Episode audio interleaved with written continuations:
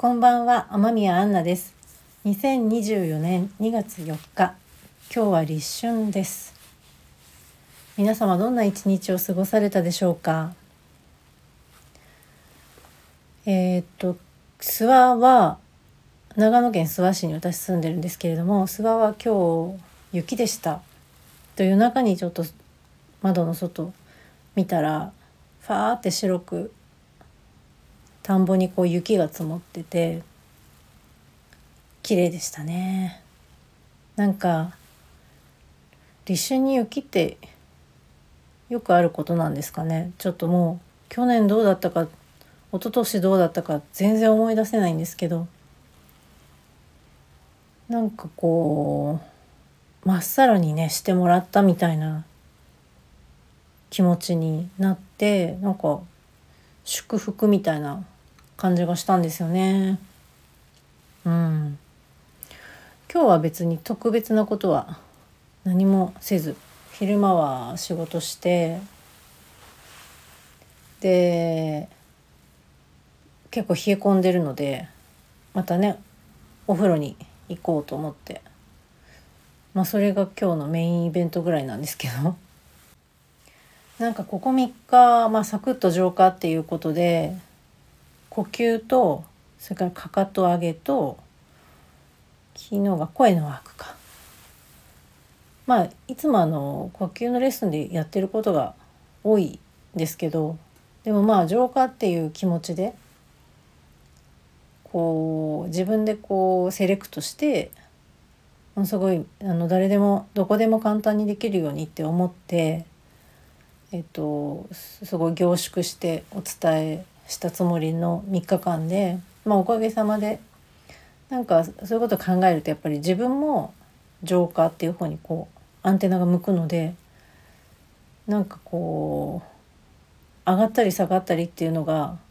割とあったというかそんなこの立春までの日を凝縮してこう過ごしていました。なんかこう本当揺らぎの時代なんですけどああいい気分だなって思ったらもやっとすることがやっぱり起きたりとか、まあ、そういうのもみんなこう立春前の毒出しということで私は全部済ませてしまうんですけれども、まあね、出てくるものは本当にいい出すものはいいっていう東洋医学的考え方がすごい好きなので。やっぱ自分の中にあって出てくるものモヤモヤなんかもまさにそうですよね。何か引っかかるってことは自分の中にそれがあるってことなので私が引っかかって別の誰かは引っかからないっていうもちろんうちの例えばうちは家族夫が今いるだけなので夫に話してもピンとこないみたいなねことなんてしょっちゅうあるわけで。まあ、本当そういう引っかかりがねで出せば出すほどね減っていくといいなみたいな感じですね。まあ減ってってるとでも思います。うん。でややっぱその出すことモヤモヤが出てくることはすごいいいことで、まあ、そこから先ですよね。そのモヤモヤしてるところにいつまでいるのかっていうことでそこからいかに早く離れられるかがポイントだなって思うんです。まあ、そのために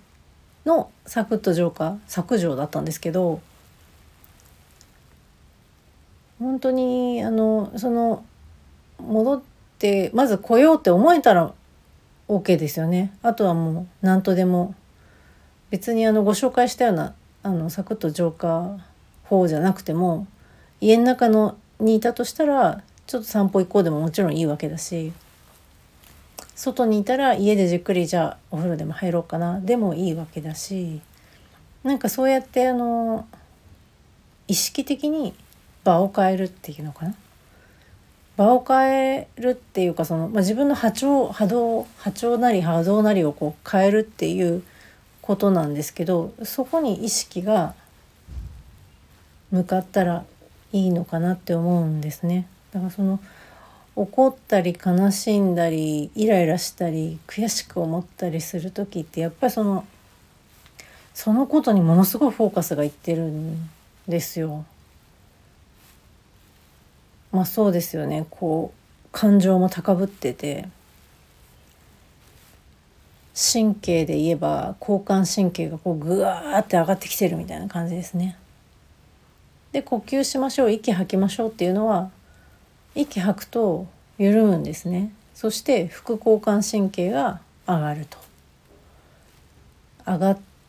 たそのイライラしたり悲しくなったりってその感情が高ぶった時は交感神経が上がってるので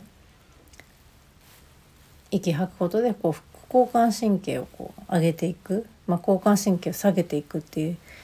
とも言えますけど、まあ、そうすることで対処法が見つかったりアイデアが浮かんだり、ね、逆転ホームランみたいなねこうインスピレーションがね湧いたりもしますね。まあ、今呼吸の例で言いましたけどかかと上げでねこうカーッとこうふくらはぎからこう突き上げてくるようなこの熱みたいなのもあの同じような作用があるなと思います。うん、改めまして立春ということで春からねいくつかまた活動をね始めようかなと思ってることがあって今日はそういう話をちょっとしようかなと思います。まずですね2月、えっと、3月か3月の、えっと、春分ぐらいのあたりから東京でねワークショップをさせていただく予定です。3月4月5月ってひとまず3回予定しています。連続で受けていただくと相乗効果があるようなプログラムにしようと思っていてでも3回は無理だけど1回参加したいっていう方のための枠も設けたいなという感じです。うん、それは東京でやる予定であと呼吸投球のリトリートをいつもえーと、私が住んでいる諏訪の下諏訪っていう町の方でやる予定です。とそれも東京で一回やろうと思っててそれは5月の予定そしてえっ、ー、とリトリートは7月かな？ちょっと先ですけどの予定です。まあ、その他のリトリートも、まあ、やっぱ春ぐらいからポツポツと、まあ、不定期な感じになるんですけどまあ、2ヶ月に1回かまあちょっと連続することもあるかもしれないんですけどそれもやりたいなという感じです。まあ3月4月ぐらいからかな割とやっぱ巣は寒いのでうん456のあたりにもねあのリトリートやりたいなと思ってますよ。それとですね、えー、オリジナルのアイテムを作っています。今年はこうできる限りこう細胞がワクワクとこう湧き立つような感覚を仕事もプライベートもやりたいと思っていて私ものづくりが好きなんですね。ものづくりが好きって言ってもあんまりこう自分で何でもかんでも作りますみたいなそういうクリエイティブさはちょっとなんか薄くてですね足りてないっていうかあんまりそそんなに器用でもないのでどっちかっていうとこうその道のプロの方にこちらの要望をお伝えして作っていただくっていう形のものづくりっていうのかな、まあ、もちろんその方の持ってるクリエイティビティと私の中でこうしたいっていうこう創作の思いでも自分で作れないからお,、ね、お願いして作ってもらうっていう形の、まあ、コラボレーションというかそれでやりたいなと思ってるのがアロマをこう楽しむアイテムですね。もうやっぱり自分でこうアロマオイルの勉強をしたのがきっかけでアロマがこうまあ、特にねキャンドルとかその優しい香りですけど呼吸にこうすごい欠かせないものになりましてね。それをもっとなんか日常で楽しみたいなっていう欲求があります。具体的にはネックレスとブレスレット素敵なやつを今考案中です。もうねそのものがものすごく可愛いので私もそれ見た時にうわーってもそれこそ細胞が湧き立つうわなんかこれ嬉しいっていう身につけると嬉しいんだけどもう見ただけで手にして見てあーってこうしげしげ眺めるだけでもすごい喜びがあってそれをまた身につけると喜びがあってで今日みたいにこう外でお風呂入る温泉入るみたいな機会がまあまあ多い生活を送ってるわけなんですね私。そのネックレスとかブレスレットとかをこう外すタイミングも多くてそして私という人間は本当にね忘れ物の女王ってねよく母親に言われてたんですけれども本当に忘れ物が多くてなくしたりねあとねとひどいんですよだからもう細心の注意を今払ってお風呂で外したらここに入れたぞってもうものすごい言い聞かせて入るんですけどお風呂に。ね出てきた瞬間にまたね忘れちゃったりするからね恐ろしいですよね。あのどこに入れたっけならまだいいですけどつけてきたことをさえ忘れたりするので本当にそんな自分が怖いんですけど早速ねあのこう身につけ身につけ始めてすぐに友人の東京に来てね友人の家に泊めてもらってまんまと忘れましたからね友人のうちに。でもなんかその人がちょっと忙しくてなかなか戻ってこなくてああったら家帰ってからないんだけどって言ったらそのお家にやっぱり忘れててあったよかったってなって送るねって言って送られてきたのが3週間後ぐらいだったんですけど 戻ってきた時のね喜びがねもうひとしおでした本当に。またねその見た時もうもちろん知ってるし何日かはつけたわけだし知ってるのにまたなんかうわこんな可愛かったっけっていうもうそのぐらいあの湧き立つアイテムなんですよ。私そんなにアクセサリーつけないので普段去年あの木のアロマペンダントをあの私のオンラインストアでもご紹介させていただいたんですけどそれもすごく気に入っていてパカってこの蓋を開けるとねあのその木の木のリンゴみたいな形してるんですけどそのヘタみたいなのを取るとあそこに取って穴が開いててアロマオイルを垂らして使うっていうものなんですけどそれが割と素朴な感じなのでこう全てのお洋服に合うっていう感じでもそれはあの私が持ってる服っていうことなんですけど全ての服に合うということでもないからなんかもう少し違った形もあってもいいなっていうのをすごいそれ使い始めて思ってそれでねあの素敵な作品作ってる方を思い出してでお願いしてあそれはあの新しいアイテムを作ってくださいじゃなくてひとまずその方のあのブレスレットをね以前あの買ったんですけどそれこそそれもなくしてしまいましてね多分家のどっかにあると思うんですけどまあねどんなに探しても出てこないと。うんすごい残念に思ってて、まあ、それもねあのでもそれも素晴らしかったんでやっぱり心に残っててもうねほんと何ヶ月か1ヶ月2ヶ月ぐらいでなくしちゃったんだよな。でそこで残念な思いをしたこともあるから改めてまたあのネックレスが欲しいんですっていうことで購入させてもらってでそういうなんか素晴らしいってその購入させてもらう時に直接お会いしてねであのやっぱり素晴らしくてもうやっぱりその場でのお願いをしました。私はこういうアロマを楽しむ。こういう形のこういう感じのものを作りたいと。もう結構明確に頭の中にあったのでちょっとね緊張しましたね。顔見知りぐらいのこの関係というか1回2回ぐらいあったぐらいな感じなので受けていただけるかなどうかなっていう。本当嬉しかったですね。で今私はだから自分でその,、まあ、その時に作っていただいた、えーと、ネックレスとあと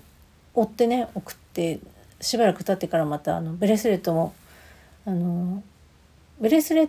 トもそのアロマを楽しむブレスレットっていうのも案にあったのであのブレスレットをまず欲しいですと。でまあなくしちゃったことも話して本当ごめんなさいっていう多分どっかにあるからねあの出てくると思うんですけどっていう言い訳をして。でその2つを私は今あのアロマ関係なく、えっと、その方のただ作品をこうつけて楽しんでるんですけどそう普段ね本当にあのアクセサリーというものをあまりしないのですごいそれも新鮮だしやっぱりその後お風呂の時にね外してこう置いてっていうなんで忘れたりどこ行ったか分かんなくなっちゃったりというとやっぱりがさつなわけですね 私が。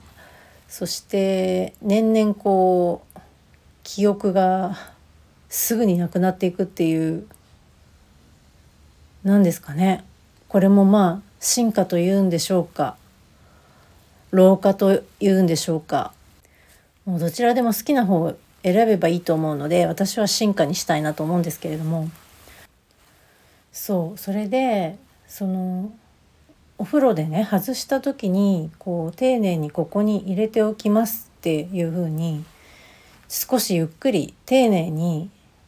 やる時間っていうのがなんかいいなって思ってるんです。ものすごい小さいことなんですけど。そうやって外してこうそっと置いてる友人の所作みたいなのが今日ねすごいパッて頭に浮かんでなんか美しかったなってふと思ったんですね。で自分のそのやっぱり大事だなって思うものを身につけてそっと外してまたそっとつけてっていうのってやっぱりあのお守りみたいなものになると思うし私そう本当に今そのお守りみたいな気持ちでつけていてあのそういうつもりじゃなかったんですけどこう内側にこうこのロングのネックレスをロングのネックレスなんですけどそれをこう内側に忍ばせてるっていうもうこれにアロマが楽しめるような形を今ちょっと模索していてそうなったら本当にうんお守りなお守りだなって感じるんじゃないかなと思ってます。そしてねこのそっとこう優しく胸の内側からこう香ってくるわけですよ自分の好きな香りが。いいなと思って もうこのネックレスねこのアクセサリーだけでも完璧なんですけどさらに香りが加わったらもう150180%ぐらいの喜びで満たされるんじゃないかなって想像しています。もうこの想像する時間も本当楽しいですね。まだちょっとねしばらくあのサンプルが上がってくるまでにかかりそうですけどどうですかね？春春かな？春ねいつこう皆様にお見せできる状態になるか分かんないんですけど早ければ春春のどこか後ろの方か夏になるかうん。こうご期待という感じです。もう本当に本当にこれはご期待いただきたい。私が一番本当に楽しみにしています。はい。そんな感じで2024年の前半は考えております。そうだね。半年分ぐらいかな。なんとなくぼんやりあるのは。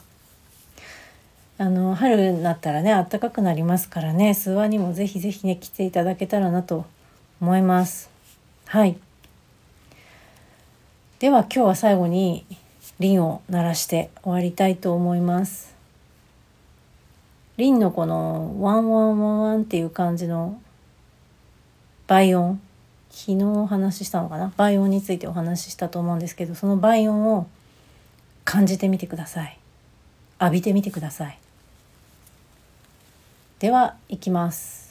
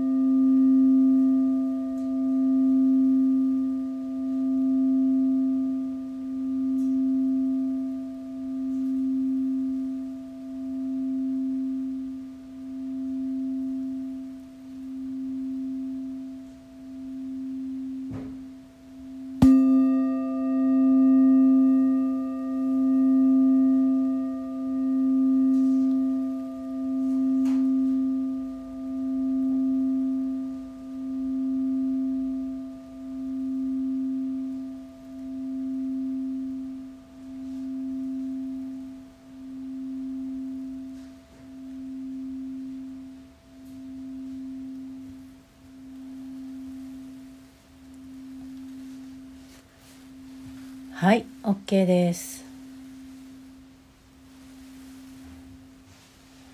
自然な呼吸に意識を向けていきます。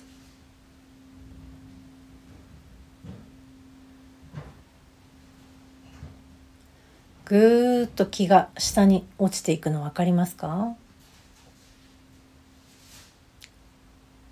リンを聞く前と後で。どんなふうに感じが変わったか？部屋の空気はどんなふうになったか？イヤホンつけて例えば聞いていたとしてもシーンとした感じ味わえるんじゃないかなと思います。このリンのバイオンですけど、まあ、バイオンっていうのはこの普通に今私が話してる声にももちろん含まれてる誰の声にも含まれてるんですけど含まれてるっていうのはこの一音じゃないってことですね。どうって例えば言っても「ど」の一音だけが発されてるわけじゃなくてその上の上とか下とかの音階も発してるんだそうなんですよ。そして倍音が多い声少ない声でこのリン鳴らすものって例えばリン音差とかクリスタルボールとかいろいろありますけどそれも倍音が